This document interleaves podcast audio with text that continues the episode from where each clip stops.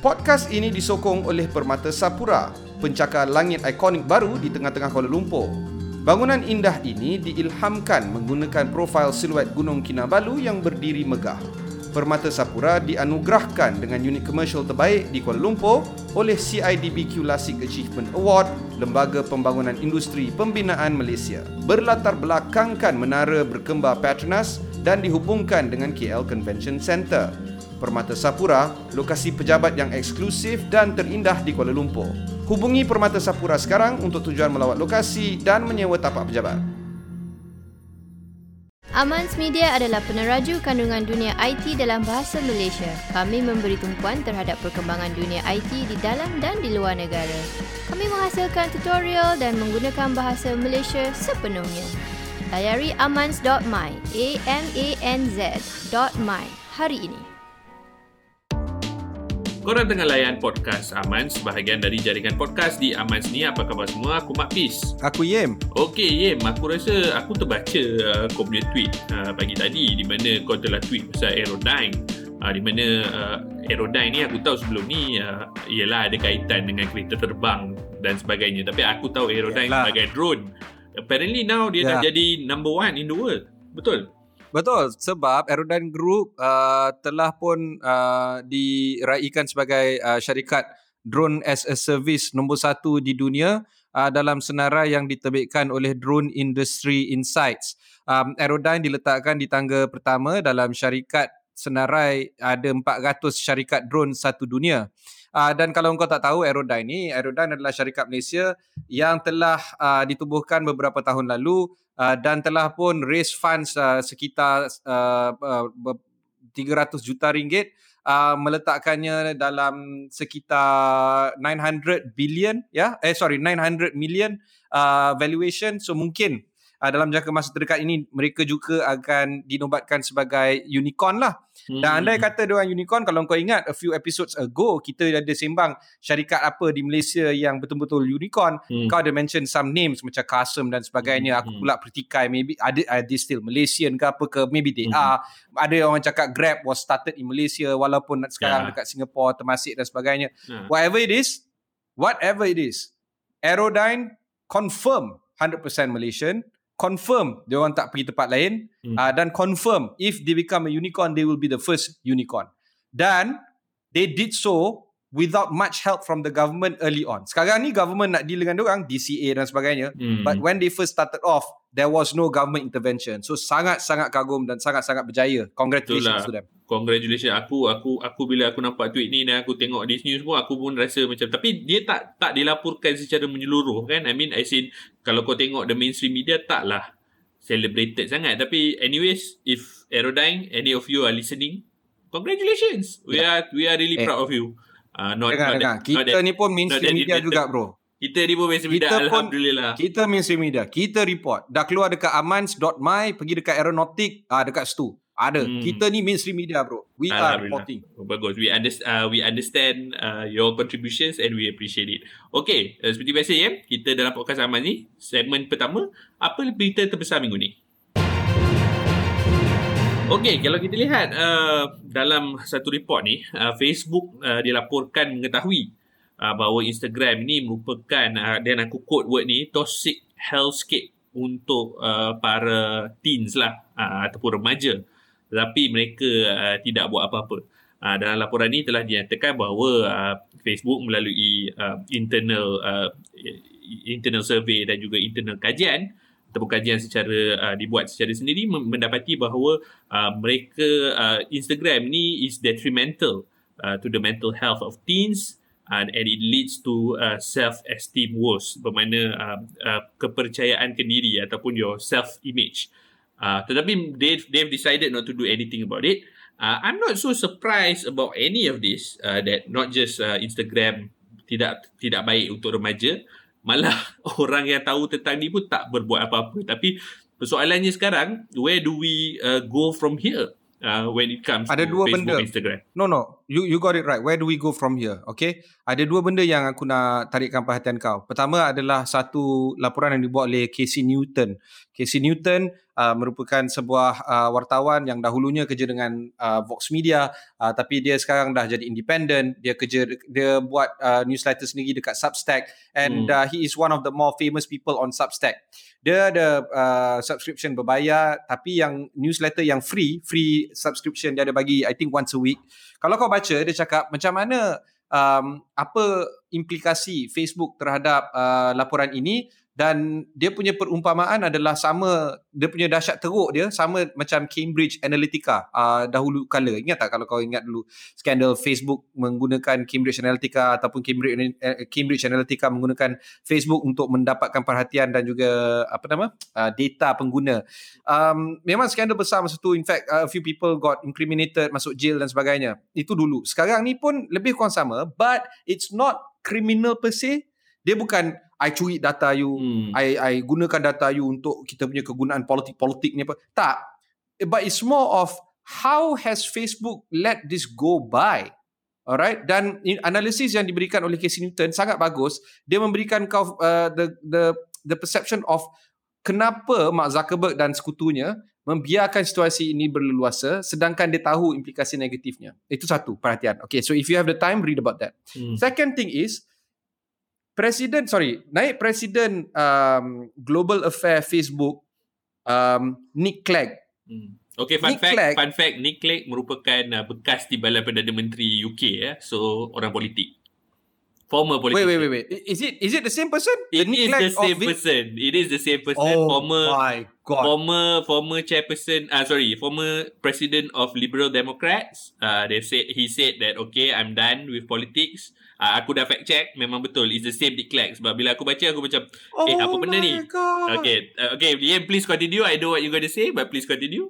Background he's a no, politician. gila. former politician. in my sorry sorry sorry. All this while I thought we are talking about two different human beings. It's the same two, it's the same. Uh, kalau okay, kau, okay, kalau okay. kau lihat ada report yang menyatakan uh, Facebook telah hire former UK uh, Deputy Prime Minister Nick Clegg as its global head of global affairs. Alright, alright, okay. alright. Continue. Okay, fine, fine, fine. Hmm.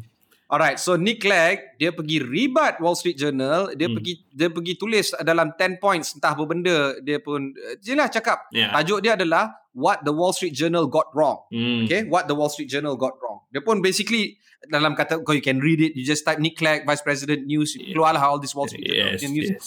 Dia you know, it cherry picks dia ambil dua tiga point dalam Wall Street Journal punya report tu. Mm. lepas tu dia rebat uh, uh, extensively. Lepas tu dia pergi highlight benda-benda yang bagus you know you know that's not a way for you to approach a debate. The debate is this. Kita tahu Instagram dan Facebook ada kebaikan dia. Aku pun selalu cakap macam tu. Okay? Ada kebaikan dia. Ada net good and net uh, bad lah. Okay. Ada good ada bad the net effect however is different okay? I would like to argue aku posit adalah dia punya kalau ada 10 benda yang bagus untuk Facebook ada 11 benda yang tak bagus untuk Facebook. In that sense bila 11 tolak 10 ada satu over alright? Uh, that's when it's net bad. For me Instagram that kind of net bad effect mungkin tak sangat. Maybe there's a lot more good than bad But the bad yang ada dalam uh, Instagram tu, it's very serious, bro. Hmm. It impacts the mental health of our uh, teenage girls, particularly dua dalam lima uh, dilaporkan ada masalah kesihatan mental, um, terutamanya body image confidence, um, suicidal thoughts. Ada setengah report yang menyatakan bahawa because of cyberbullying on Instagram, uh, that has resulted in direct uh, leading up to suicide successful mm. suicide in some cases in America. Alright. Mm-hmm. Are we saying that we should close Instagram today? Kita pergi kedai tutup. No. What we want is a clearer understanding of how to make the product better. Okay. Now there is not a macam the the harm is not straightforward. Okay. Mm. Macam kalau kau tengok oil and gas, um, if they don't take care of the environment, straight harm, straightforward. Mm. Uh, rainforest habis, orang hutan dekat meninggal, all that. Okay. Smoking, straightforward harm. You isap okok, dapat lung cancer. Straightforward. Hmm, okay. Mm-hmm. The problem with social media is that it's not as straightforward as you think. Yeah. And then the mental health impact is not as straightforward as you think. Hmm. And then of course kalau kita dua engkau pakai Instagram, aku pakai Instagram, our our satisfaction is derived differently. Hmm. Okay, you might find a lot of happiness using Instagram. I might find a lot of pain. But whatever it is, is it caused by Instagram? The issue here is maybe not. maybe it's the people inside Instagram. Ada juga apa age gate. Okay, um, mac- macam mana kita nak kawal usia Hmm. siapa yang menggunakan produk tu. We know that their terms of service kata I think uh, below 16 tak boleh pakai. Hmm. But in reality, millions and millions of Yeah. people below the age of 16 users Yeah, it. Okay. yeah.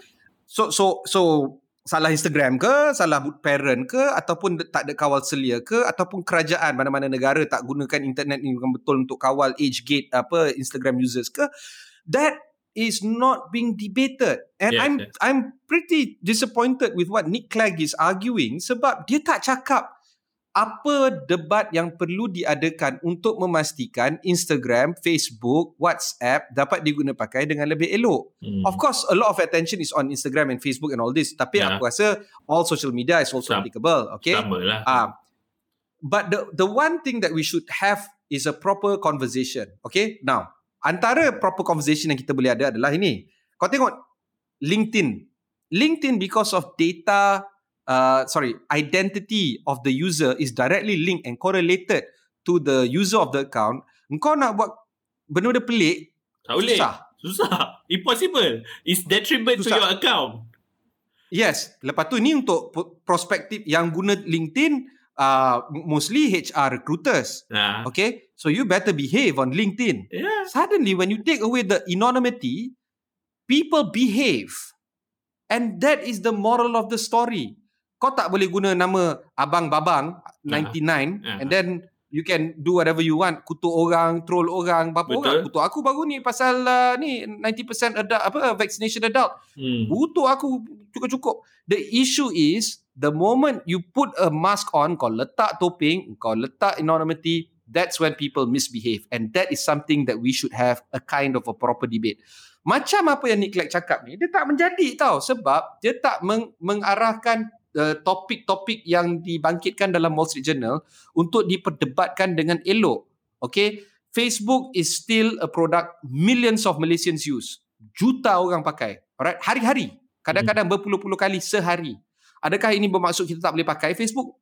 Tak. Ah, Tapi kalau kita boleh pakai Facebook dengan lebih uh, bertanggungjawab, dengan penuh identity, dengan apa Lebih uh, berhemah. traceability, lebih berhemat. lebih berhemah, orang akan behave. That's why kalau kau jalan dekat office ke, kau jalan dekat KL ke, kat Penang ke, mana-mana wherever you are, you don't hear people shout at you and then walk away. You Hmm. just normally jalan aja. Why? Because perangai orang beradab tau bila kita tahu siapa orang tu. Hmm. Okay. Sekarang ni bila kalau kau tak kenal aku, aku pakai topi aku kutuk maki kau lepas tu aku just walk away, orang akan pukul aku bro. Sebab aku, mana boleh you cannot behave like that. You know normally Betul, betul, betul, Ah, betul. so that is the point of the moral of the story here. Uh, apa yang ditulis laporan yang dilaporkan oleh Wall Street Journal penting untuk diperdebatkan. Casey Newton memberikan gambaran yang terbaik apa isu dia sebenar pada hari ini dan Nick Clegg daripada Facebook cuba nak mengucar kacirkan topik pada hari ini iaitu bagaimana kita boleh menggunakan produk-produk Instagram, Facebook, WhatsApp dengan lebih berhemah. Itu dia topik dia of the day. Itu uh, what what do you expect kan if you hire a politician to do a to do a some sort of comms job this is what you get lah. He's, No, no, he's, no. he's dodging. No, Mapis. Mapis. If I am Mark Zuckerberg, I would want Nick Clegg to be dodgy. You would want a dodgy person to do the dodgy thing. Bet- betul tak? Betul lah. If I want, okay, are you saying that dalam Facebook tu tak ada orang yang semua yang yang, yang macam kode yang pandai, engineer yang pandai? Eh, boleh je hire yang orang-orang yang dash-dash terror ni. Tapi kenapa untuk jawatan yang itu, Vice President of Global Affairs, engkau ambil politician? Sebab engkau nak dia buat convoluted punya communication lah. So Yeah. in that sense, Mark Zuckerberg pandai. Dia Yeah. pandai menyulitkan keadaan pada suatu masa yang uh, kita tak kita memerlukan penjelasan yang sangat ketara.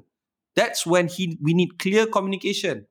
And what does he present us with? As in Mark Zuckerberg, he presents us uh, with Nick Clegg. So I think Mark Zuckerberg continues its uh, destination of being very dirty and very naughty.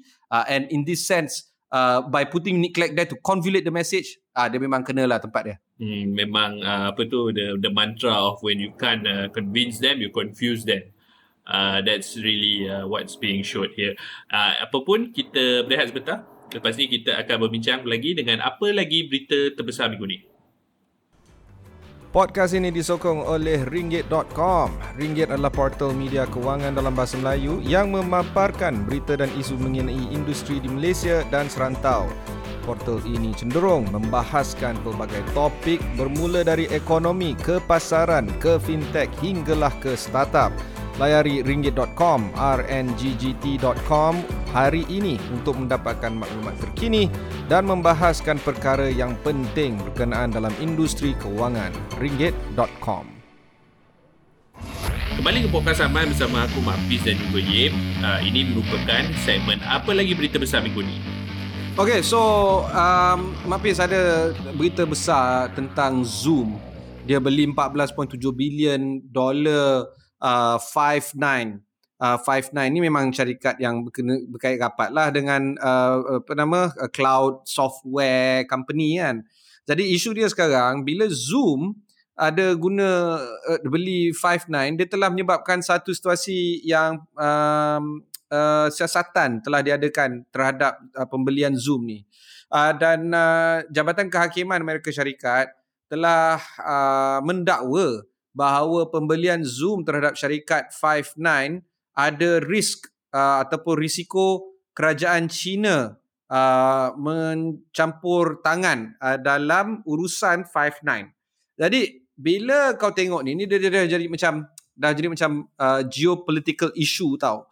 Um, di antara kerajaan Amerika Syarikat dan kerajaan China. Okay, so sebelum kita jump into that, kita tengok apa yang the the facts of the matter. Okay, ni ini fakta dia. Melalui sebuah surat yang dihantar kepada Federal Communications Commission ataupun Suruhanjaya Persekutuan Komunikasi Amerika Syarikat, uh, Department National Security Division kata ada interagency committee mengesahkan bahawa terdapat uh, kuasa asing ataupun foreign participation di dalam transaksi pembelian Zoom terhadap Five9.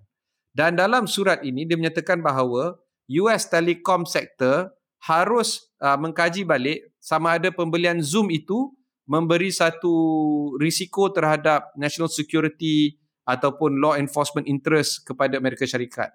Dan FCC yang merupakan sebuah uh, uh, kawal seli ataupun regulator untuk uh, apa-apa sektor telekomunikasi Amerika Syarikat telah pun membuat satu siasatan terhadap pembelian ini dan uh, sebuah komiti telah pun mengadakan bahawa ada wujud transaksi campur tangan aduk luar dalam pembelian Zoom terhadap Five9.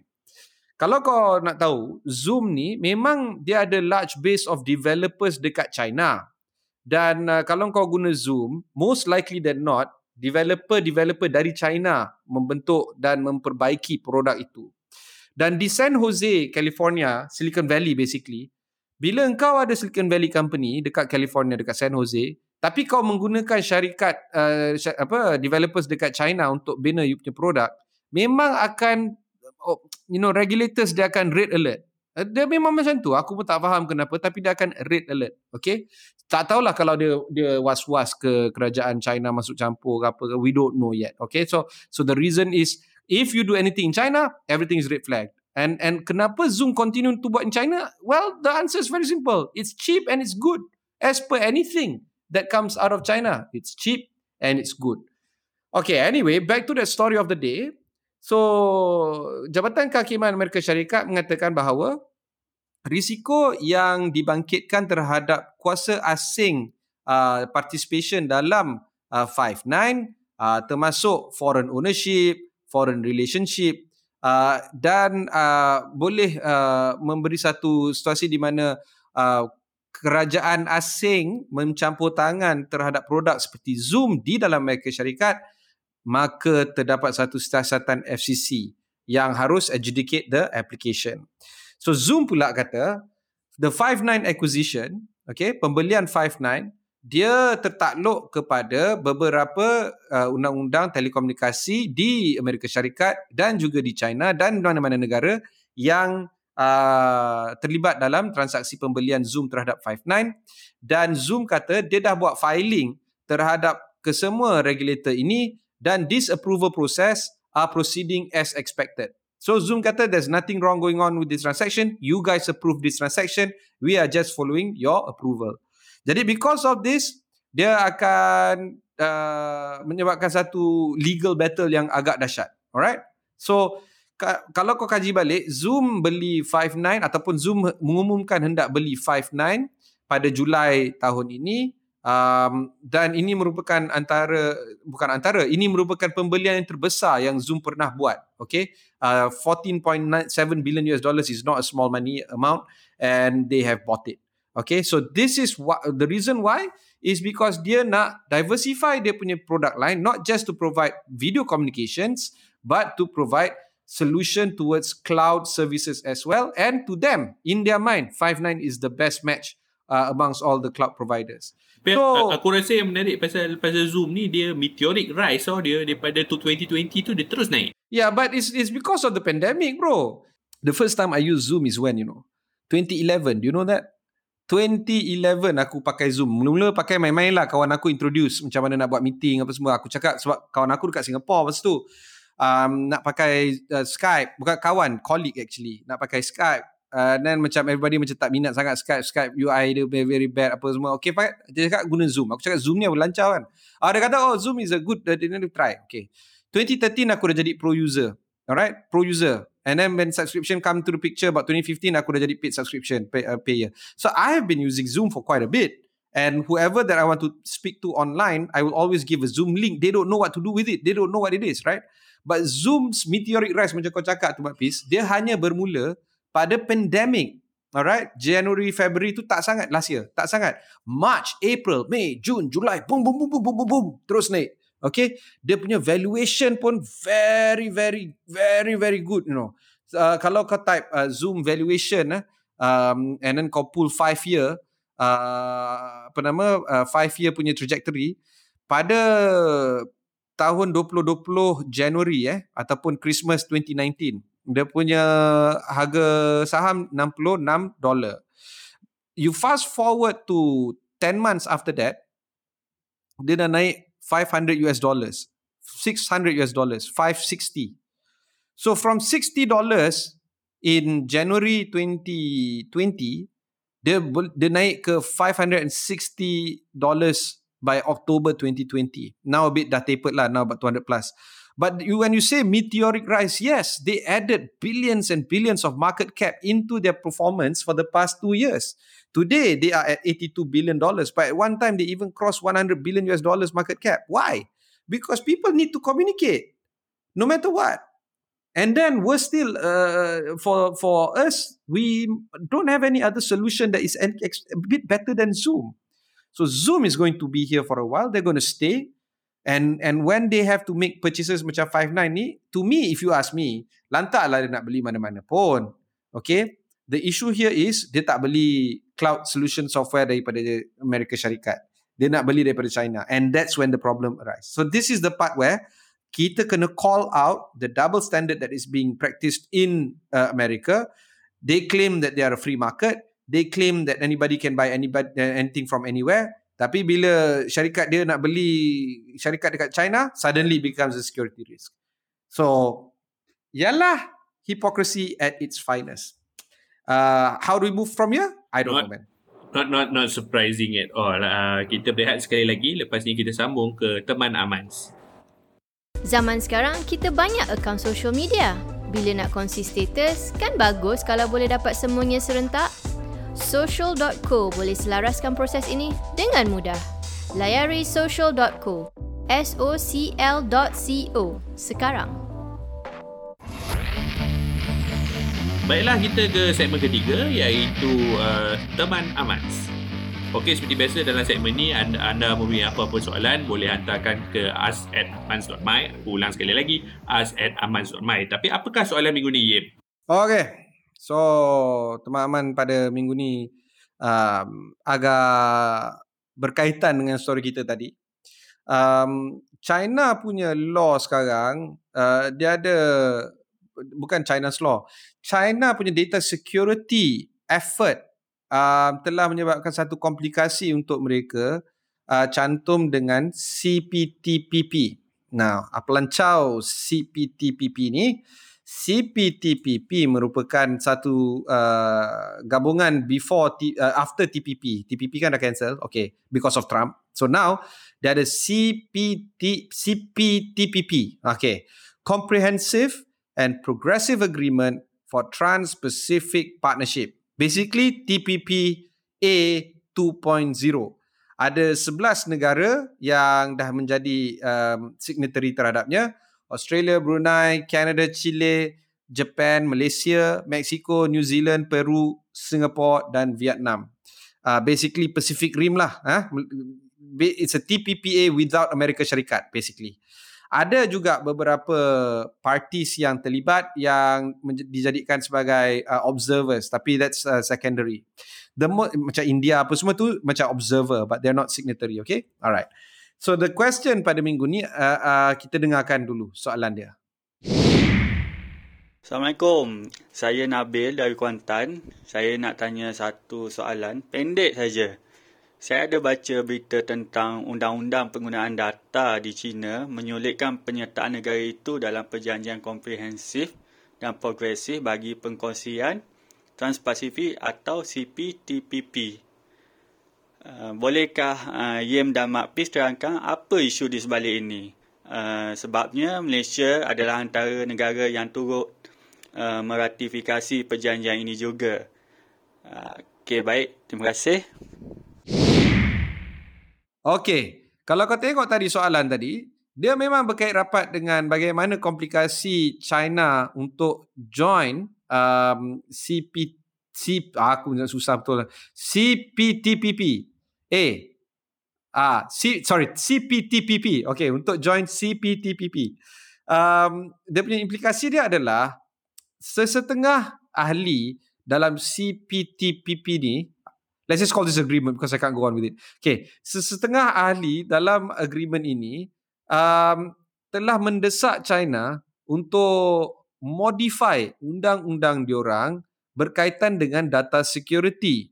Um, dan uh, kenapa dia minta modify undang-undang dekat um, China sekarang ni adalah kerana uh, ini untuk uh, meet the trade pact punya standard.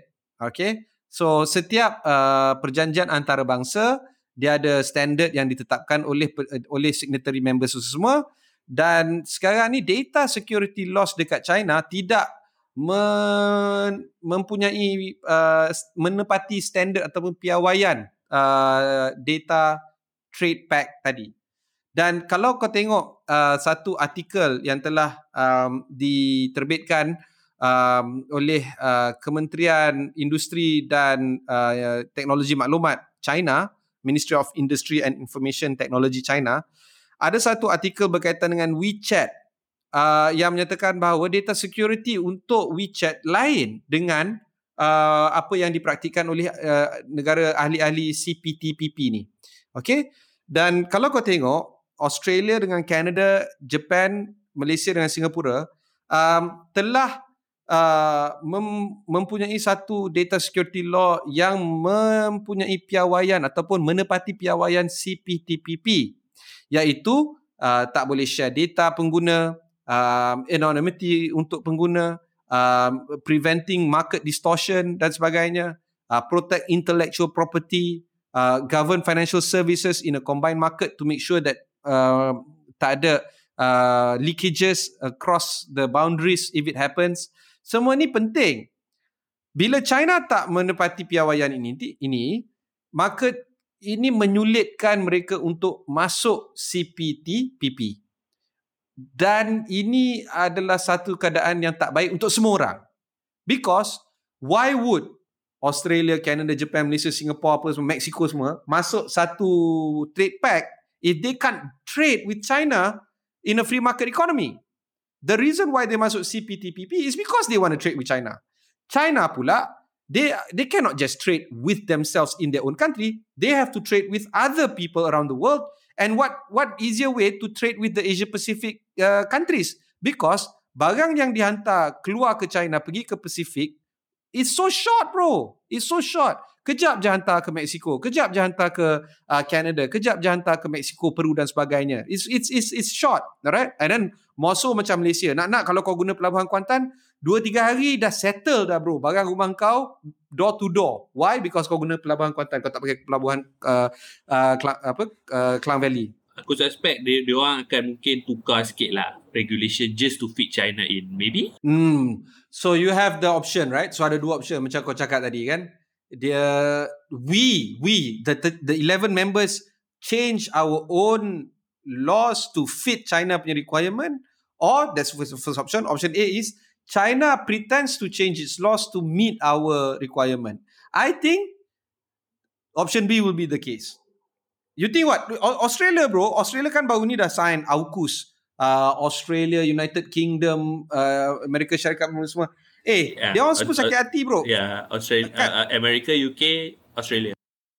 Ya, yeah, so Perancis contohnya dah sakit hati dengan Australia. Kenapa kau beli submarine apa uh, nuclear submarine daripada US apa semua uh, kata nak beli daripada kita. Lepas tu kau punya ada perempuan lain, kau pergi tidur dengan perempuan lain. I, I thought I was your girlfriend, all that lah. So, if Australia can do that, what does it mean with this kind of uh, China saying that they change its laws to fit our requirement? Okay, kita pun tahu negara-negara Asia ni memang agak agak relax, you know, particularly with a big brother macam China kan. Uh, the issue here is on Canada dengan Australia yang you know bastion of the developed market dan sebagainya. Kalau dia boleh uh, ikut uh, corak uh, macam mana China nak lakukan dia orang punya job, aku rasa they will meet that kind of requirement. So I don't know, I don't know whether we still have a point having this CPTPP ni. Um, because it seems like what's the point of having rules if everybody is breaking it? So I will observe this particular story very carefully.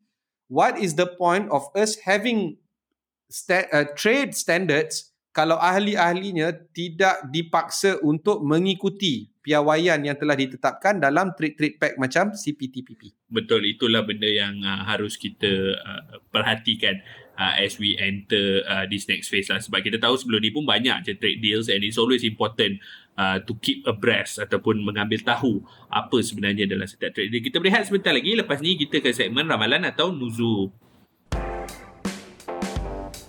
Tahukah anda industri permainan video merupakan antara industri terbesar di dunia yang bernilai berbilion-bilion ringgit? Dan saiz industri ini telah kekal gergasi selama beberapa dekad. Pada tahun 2020, pendapatan dari pasaran permainan PC di seluruh dunia dianggarkan bernilai lebih 100 bilion ringgit. Dapatkan berita dan rangkuman dunia permainan video terkini sepenuhnya dalam bahasa Malaysia di axis.com aksiz.com hari ini. Okey, kembali ke segmen keempat uh, dalam podcast sama bersama aku, Mak Fiz dan juga Yem. Uh, kita ke segmen ramalan atau nuzum. Apa kita nak ramal uh, minggu ni? Okey, hari ni ramalan aku eh. Oh, bagus soalan kau ni. Of all the many days kita nak mention pasal Facebook dan sebagainya, ramalan aku adalah ini. Facebook akan dipecahkan secara sengaja dan dia akan dilelongkan dan dijualkan secara unit. Um, kita tahu macam WhatsApp was an original company, alright, and then Facebook beli dengan 18 billion US dollars untuk dijadikan sebagai WhatsApp by Facebook. Ramalan aku, WhatsApp akan diasingkan dan dipecahkan menjadi sebuah syarikat asing, berasingan yang tak ada kena-mengena dengan Facebook. Um, begitu juga dengan Instagram dia akan dipecahkan menjadikan satu syarikat yang lain. Ah ni ini yang clear brands yang kita dapat tengok lah. Tapi ada juga beberapa brands dalam Facebook yang aku ramalkan akan dipecahkan. Alright. Uh, seperti Facebook Marketplace uh, yang uh, peer-to-peer uh, selling. Alright. Facebook Watch dia akan jadi satu uh, produk uh, in direct competition with uh, YouTube. Um, Facebook Memories Okay, Facebook Memories ni kalau kau tak tahu dia cerita pasal you know kisah-kisah lama old time 4 years ago 5 years ago dia jadi macam posterity so dia dah boleh macam obituary punya site lah contohnya Okay, so many things, bro. So many things. And then most importantly, the most important thing adalah ad center. Facebook ad center will become the world's biggest ad making machine, digital ad making machine on the planet, bigger than anything that you've ever seen. Why would Facebook do this? Why would Facebook pecahkan syarikat-syarikat dia? Aku rasa ramalan aku lah kan, ni semua ramalan kan. Aku rasa Facebook dah tak boleh lawan dah negative criticism yang diterimanya berhari-hari. Bertubi-tubi bro. Bertubi-tubi. Kalau tak kami, orang lain. Kalau tak Wall Street Journal, um, Financial Times. Kalau tak Financial Times, New York Times. Kalau tak New York Times, uh, uh, uh, The Economist. It's too much bro.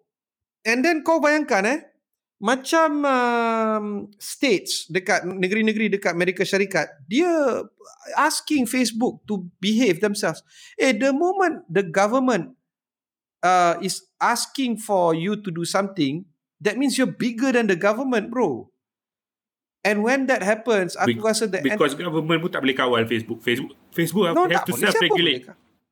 No, yes, and and when since ha, since when has that worked well? Since when has self regulation worked well? Hey, by the way, Nick Clegg, aku tak puas hati dengan Nick Clegg ni. Aku nak cerita sikit. Nick Clegg kata the jury is still out on whether or not social media is causing harm and eh bullshit lah. You know, masih 2000 tu. eh. Dia masih hidup Nak, di zaman 2000. do you know eh syarikat-syarikat tobacco dekat milik tembakau, syarikat tembakau in the 1980s and 1970s said the same damn thing. The jury is still out whether or not smoking tobacco causes direct harm like lung cancer. Even when in the 1970s and 80s ada data yang menunjukkan that's the case. Alright? It is only after the year 2000 onwards where government said no more of this rubbish. Okay? Dulu kau ingat Michael Schumacher still wears you know Marlboro dekat baju Ferrari? And then suddenly you don't see it anymore. Why? It's because of the regulation just stepped up their game. Okay? And that's when you see Philip Morris International and all that becoming so desperate to get market attention to a point where they are now dibisukan. Dibisukan. Tak boleh di, di keluar mana-mana. Tapi I think we should do that. kau kau ramalkan Facebook pecah kan aku aku sebenarnya is a grim is a grim ramalan lah. aku rasa Facebook will stay the way it is and grow even bigger uh, they will find ways to to survive this particular episode. I mean what what, changes right? I mean 2018 they face a scandal. Facebook uh, apa um, uh, Analytica Cambridge Analytica they stayed. Unless we have someone like yang yang gila-gila Elizabeth Warren ke AOC style yang just come in and just say no you pecah baru dia orang akan pecah. I I don't see it under happening under Biden lah at least. Biden pun tak boleh lah bro. Ni there's no leadership. Kau tengok macam mana uh, Afghanistan dia kena orang kena pukul keluar oleh Taliban.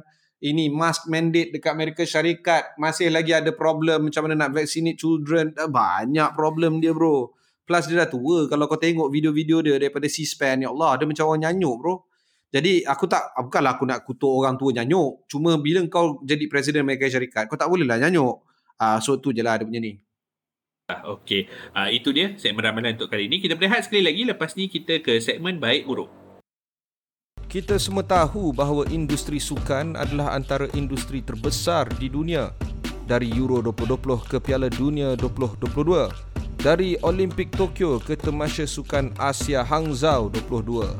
Sukans.com menghimpunkan kesemua berita sukan terbesar di dalam dan di luar negara. Dapatkan berita penting di Liga M3 ke Liga Super di sukans.com. Semuanya di sukanz.com.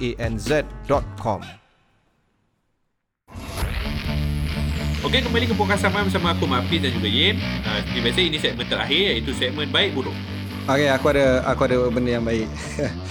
baik aku adalah ni bro. Marvel podcast. Kalau kau aku tahu kau Favourite memang tu. minat Marvel. Apa favorite kan? Okay. So uh, Marvel podcast dia dah buat official Marvel podcast dan dia dah keluar subscribe on Apple Podcast dan semua dia dah buat cerita pasal macam-macam lah uh, event yang dekat Marvel ni dan um, Marvel shows okay Marvel podcast has been around since March this year okay So the difference here is that Marvel shows, okay, are now available through Apple Podcast subscription. Okay.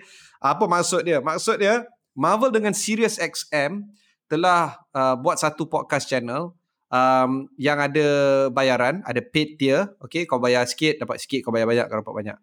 Uh, untuk dapatkan rancangan-rancangan Marvel okay, di podcast. Tapi ada juga yang free. Alright, percuma. So, the free Marvel channel includes Marvel's Wolverine, The Long Night, ada sequel dia, Marvel's Wolverine dan sebagainya. Uh, dan kau kau sekarang ni boleh layan Marvel on podcast. So I don't know, man. I'm I mean I, I'm a big fan of of Marvel, but I'm I'm a bigger fan of the of the MCU. Okay, the Marvel comic universe too is like so big and good, and and the continuity of the shows. Dan dia dia buat berbilion-bilion setiap show, setiap movie yang dia keluar satu bilion, dua bilion, tiga bilion. So it's like crazy, bro. And now they put it on podcast. Yeah, man, it's not enough, right? And then baru hari tu kita cerita pasal Black Widow lah, Saman Marvel lah, apa semua. But it's not it's not like they're going away. They're not going away. So now the fact that they masuk podcast, I am more than interested to look at it. Nanti aku tengok. Aku layan yang free-free dulu nanti definitely kalau definitely. dia berbaloi aku bayar. Aku aku pun aku pun actually actually, actually try to attempt tapi aku tak dengar Marvel, aku dengar DC Batman. It's quite interesting experience but anyways tak apa. Uh, itu yang baik. Yang buruk macam mana pula? Yang buruk 90% uh, fully vax pergi boleh rentas negeri lah. Okey lah macam ni lah. Macam ni. Macam ni. Rentas negeri ni aku pun tak tahu macam mana nak cerita lah bro. Sebab dia emotional topic. Okay.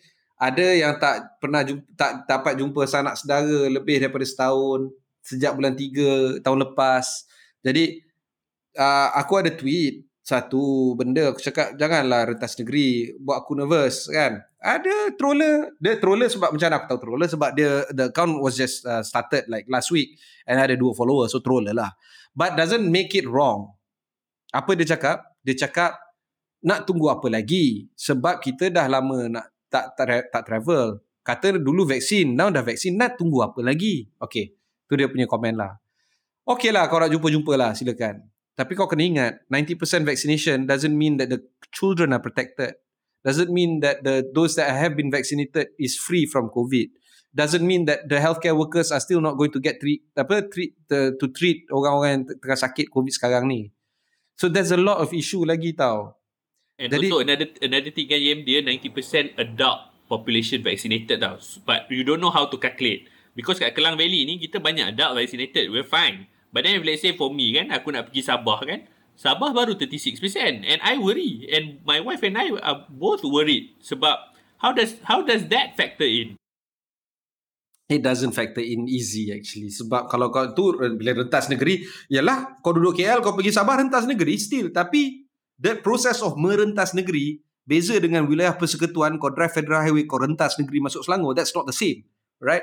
What you're doing is you're going to be travelling to Sabah naik kapal terbang the same kapal terbang yang dia dah ulang alik satu Malaysia okay and then dekat airport. Lepas all this bro all this brings to the picture of sama ada is wise or not. So in the end macam ni lah. Kalau ada orang yang dengar podcast ni dia nak rentas negeri dan dia percaya bahawa semua selamat go ahead. The law allows you to. So kau buat je lah.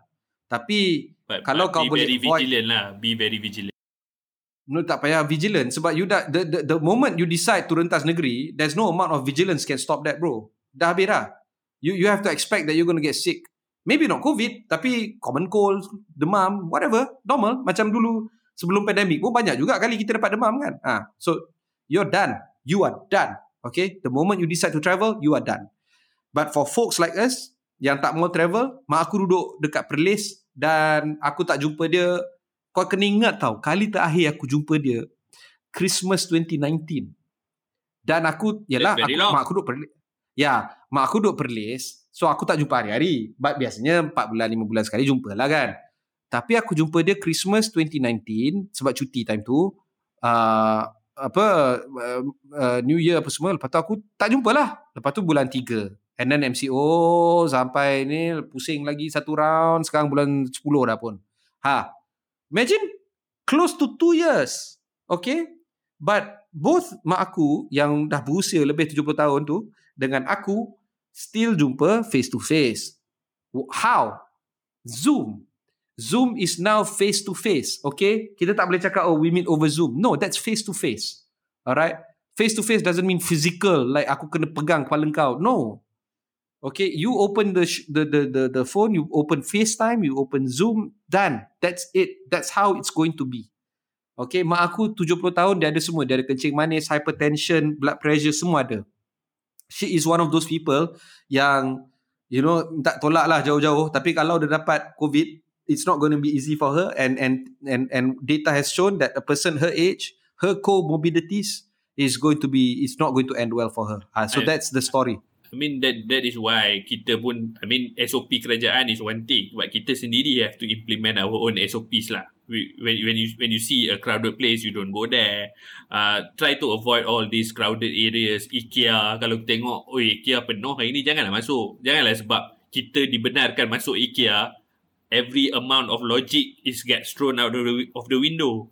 You have to be you have to still you have to keep checking yourself lah. The SOP is is fluid, right? You have to keep checking yourself. Is it safe for me? Is it safe for my family to do anything? So aku rasa if you Okay. follow that, insyaAllah Sa- okay satu lah. lagi aku nak tambah Mapi satu lagi aku nak tambah um, ni peak remaja ni peak remaja sangat mengelirukan sehinggakan KJ pun tak boleh nak undo apa yang timbalan dia buat sebab kalau kau tengok kau, kau ada komen tak? Kau ada komen tak pasal ni? Do you know what happened yesterday? Aku aku the moment KJ announced Nur Azmi, I already expect things like this to happen lah. Because he's never Ah. been shown to be an intelligent MP. Yeah, so No, dia cakap something Lepas tu something Mula-mula kau boleh walk in Lepas tu KJ pergi tweet Cakap jangan rush Masuk PPV Dengan cakap sekolah apa so, Dia macam ni tau KJ has never been unclear In his communication Since he took over As uh, chairman of uh, PIC JKJAV He has not been unclear Everything is clear Okay You can disagree with him all you want But you have to admit It's it always clear. clear It's always clear. clear. Clear doesn't mean correct. Okay, correct as in the the decision that he makes, the calls that he makes tu tak semestinya betul. Okay, tapi jelas. Okay, jelas ni dia punya opposite dia kurang jelas. Betul opposite dia salah. Alright. Up until daripada the day dia jadi uh, uh, chairman of JKJAV sampai yesterday jelas. Suddenly today tak jelas. Macam-macam keliru. Sekolah anak aku aku dah email cikgu, cikgu cakap eh dah dah dah, dah, dengar dengar. dengar. Lepas tu bila lepas tu uh, pengetua sebab uh, cikgu tanya pengetua, pengetua pula email parent semua apa semua. Dah confuse satu macam bro. Dan yang aku heran adalah ni tau. According to data JKJV, uh, ada lebih kurang 3 juta remaja Malaysia yang umur di antara 12 hingga 17 tahun. Maknanya JKJAV peak remaja untuk batch ni kena clear 3 juta. Kalau kau tengok 90% of adults Malaysia dah fully vaccinated. Maknanya apa? Maknanya 26 juta orang dah divaksinasi. Kalau JKJAV boleh clear 26 juta, logic would dictate it's a bit Apa easier, masalah, right? apa masalah 3 juta? Ah, Lagilah. masalah Less than a month. Tapi bila kau ada timbalan macam tu Suddenly Wah Habis Cak bro Cak Ah, itulah dia eh, Oh yeah One more thing So Protect Health uh, Syarikat yang terlibat dengan uh, uh, Vaccination ni Dia punya CEO baru Dia dapat Datuk Ship So congratulations Datuk Tanya Datuk. uh, Hmm. uh, Itulah. I don't I don't know should, should, should, uh, Is it because of his uh, You know Contribution to the country Ataupun how performance, apa, I don't- performance yang yang sungguh membanggakan. Terima kasih kepada semua yang tengah mendengar uh, podcast Aman sekali ini. Seperti biasa, emailkan ke us at amans.my. Uh, aku Dayim sentiasa uh, look forward uh, untuk mendengar pandangan, kritikan, teguran anda semua. Sekian saja. Kita jumpa lagi. Podcast ini dibawakan oleh Amans TV. Minat dunia tech, gadget dan smartphone? Jom ikuti Amans hari ini. Kami berkongsi pelbagai video berkaitan review telefon, komputer, laptop, gaming, app dan lain-lain lagi. Kami juga bawakan tutorial dan wawancara bersama pelbagai personaliti di dalam dunia teknologi. Cari Amans TV di YouTube, Facebook dan Instagram hari ini. Podcast ini disokong oleh Permata Sapura, pencakar langit ikonik baru di tengah-tengah Kuala Lumpur. Bangunan indah ini diilhamkan menggunakan profil siluet Gunung Kinabalu yang berdiri megah. Permata Sapura dianugerahkan dengan unit komersial terbaik di Kuala Lumpur oleh CIDBQ Classic Achievement Award, Lembaga Pembangunan Industri Pembinaan Malaysia. Berlatar belakangkan menara berkembar Petronas dan dihubungkan dengan KL Convention Centre. Permata Sapura, lokasi pejabat yang eksklusif dan terindah di Kuala Lumpur. Hubungi Permata Sapura sekarang untuk tujuan melawat lokasi dan menyewa tapak pejabat.